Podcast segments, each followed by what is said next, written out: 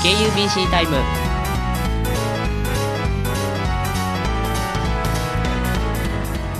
はい皆さんこんにちは。ここからのお相手はポッキーがお送りいたします。よろしくお願いします。はいということでまずはですね今後のこの KUBC タイム。今回の放送がなんと新年1回目の放送でございます。イエーイ。ということでね。はい1月も終わりですね。終わりなのに1回目。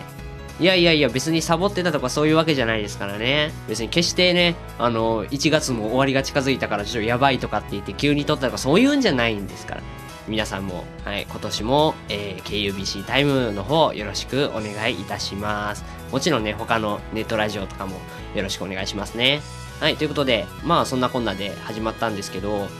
あの寒いですね。最近めっちゃあの急に冷え込んできた感じですよね。1月の23とか24あたりですか？あのあたりがすごいねあの寒気が入ってきて東北とかそっちの方だったらねすごい雪が降ったりとか。ああと首都圏でね東京とかあっちの方でもあのめちゃくちゃ雪が降ってえっ、ー、と交通網がなんかすごいことになってたみたいですけどね。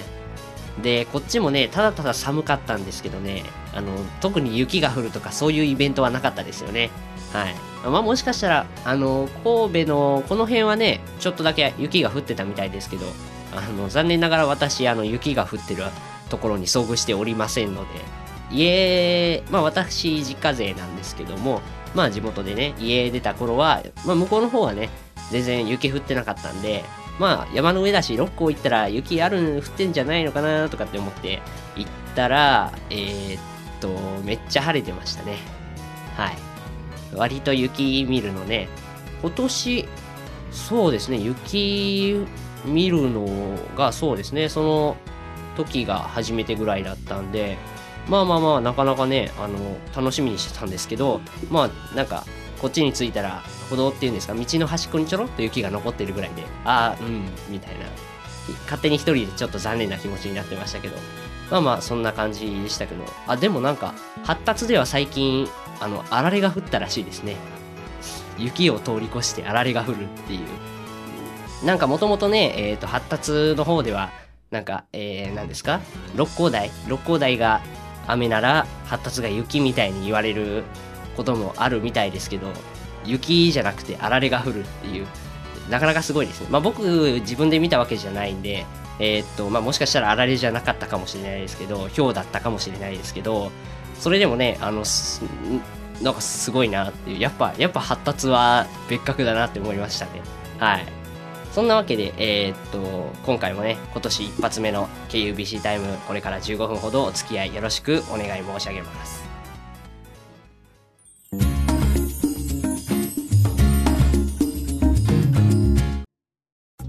はい、今まさにね、えー、テスト期間真っ只中ということで、今回はね、事前に、えー、テストっていうテーマでね、えっ、と、お便りを募集いたしましたので、それについて何件、何件かね、あの、お便りを送ってくださいましたので、えー、お便りを読みながら、まあ、いろいろね、軽くおしゃべりしていけたらなと思います。はい、ということで、えー、まず、ラジオネーム4800字さんからいただきました。ありがとうございます。えー、ポッキーさん、こんにちは。こんにちは。テストでの自分のエピソードは、やはり1回生の、いつですかね。あ、1回生の時に受けた英語、過去オーラルのテストです。えー、自分はリスニングが吐くほどクソ苦手なのですが、テストはよりによって半分がリスニングという始末。よくわからん英語がただただ耳を流れていく結果となりました。単位もちろん落としました。ということでね。えー、っと、まあね、そういうもんですよね、語学って。まあ、大学に入ってからね、えー、っと、英語と、あと第二外国語ですか。とかも増えるんでね、なかなかこう、英語に割く時間が取れなかったりとか、あと、ね、1年生、1回生の時に受けたって言ってるんで、えー、っと、まあ多分その当時はね、えー、っと、それに加えて専門科目と教養言論ですか？っていう風に多分ねいっぱいいろんな授業を取らないといけなかったと思うんで多分ねなかなかねあの勉強ができない上にしかもリスニングっていうリスニングリスニングってなかなか対策難しいですよね。なんかこう、具体的なこの問題集から出すよみたいなのがあればいいんですけど、多分そういうのじゃないと思うんでね。こう例えば、こう、TOEIC の問題から出すよみたいなね。そういうんじゃ多分なかったと思うんで、なかなかね、こう、オーラルとかだったら、僕の場合はオーラルは基本的に、あの、喋る方ですか。聞く方は、まあ、多少ありましたけど、まあやっぱりあの、喋る方がを評価するっていう先生に多く当たりましたね。こうテーマが事前に発表されて、えー、っと、まあ、何人か班を組んだりでやったりとか、えー、あとは一人でやってみたりとかっていう風にして、えー、っと、おしゃべりの方でね、たなんて言うんでしょう、評価をするみたいな先生がに多く当たったんで、まあね、助かった感じですかね。そうですね。まあぜひともね、えー、っと、多分、多分というか間違いなく再利をしているはずなので、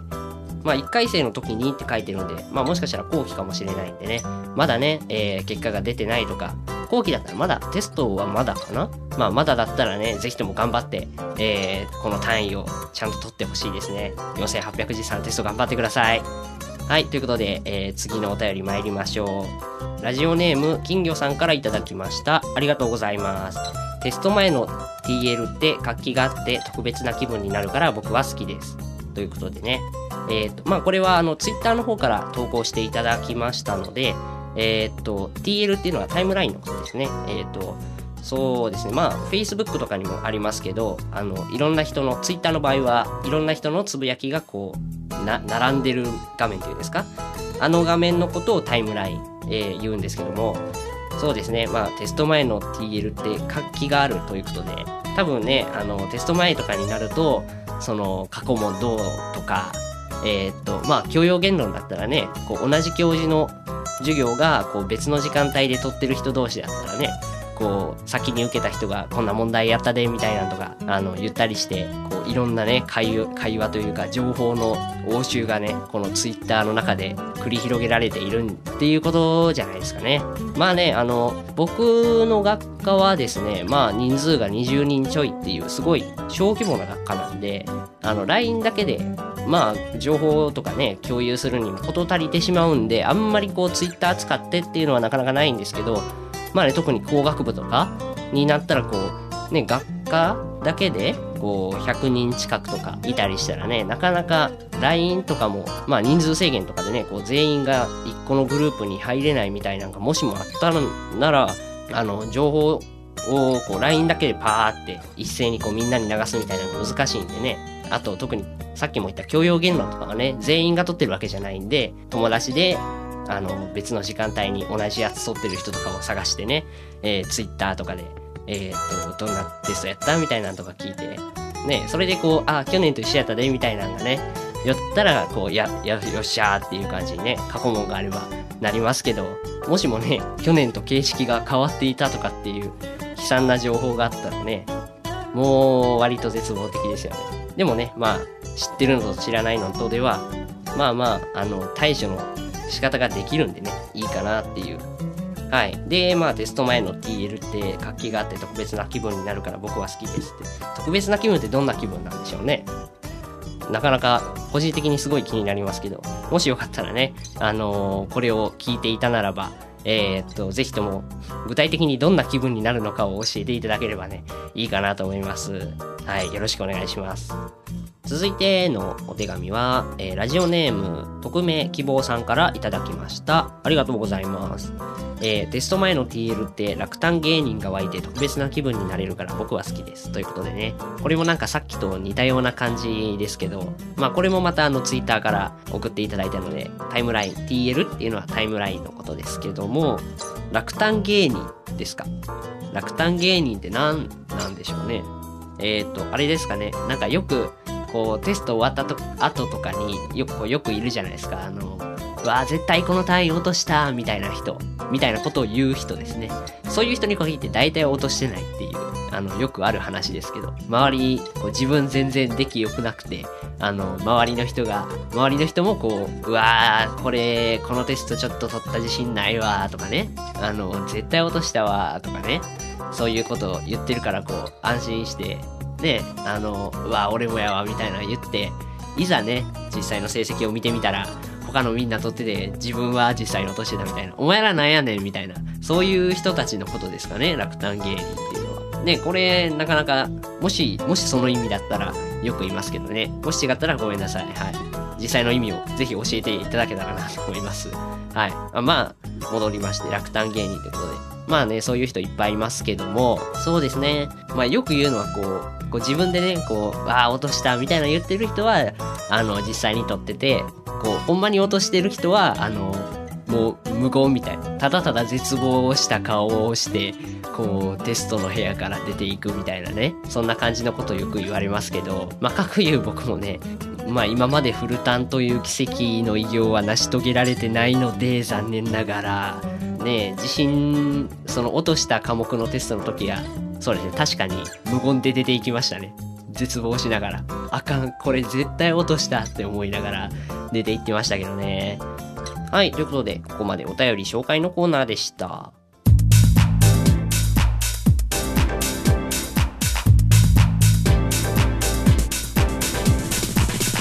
KUBC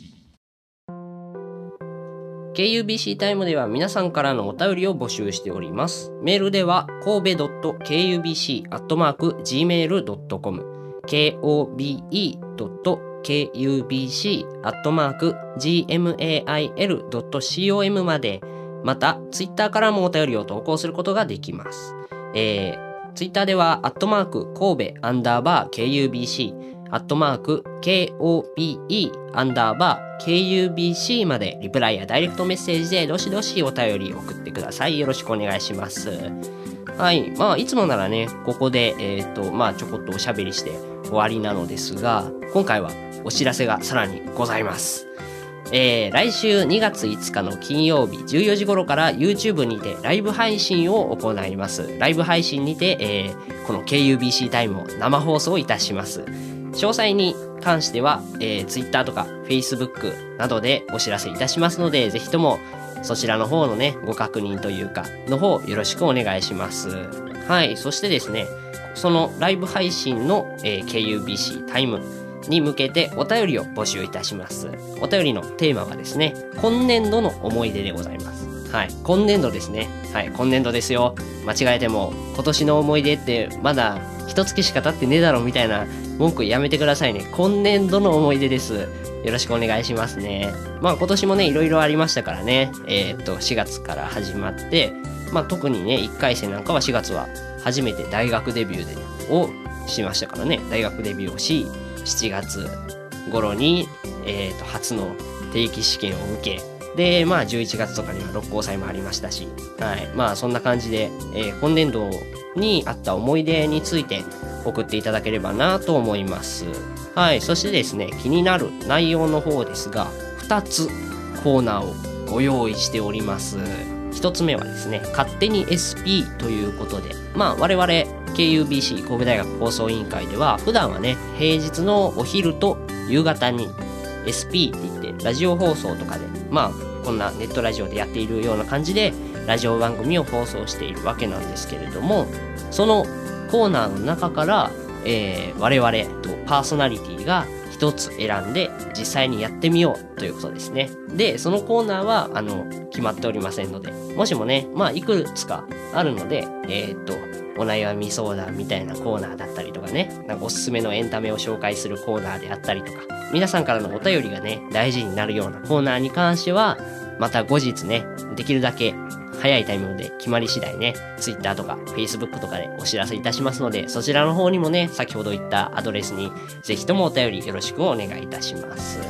はい、二つ目のコーナーは、まあ内緒ということでね、えー、当日をお楽しみにしていただけたらなと思います。はい、ということで、えー、ここまでお送りしてきました KUBC タイムですが、そろそろお別れの時間になったようです。ここまでお送りいたしましたのは、ポッキーでした。さようなら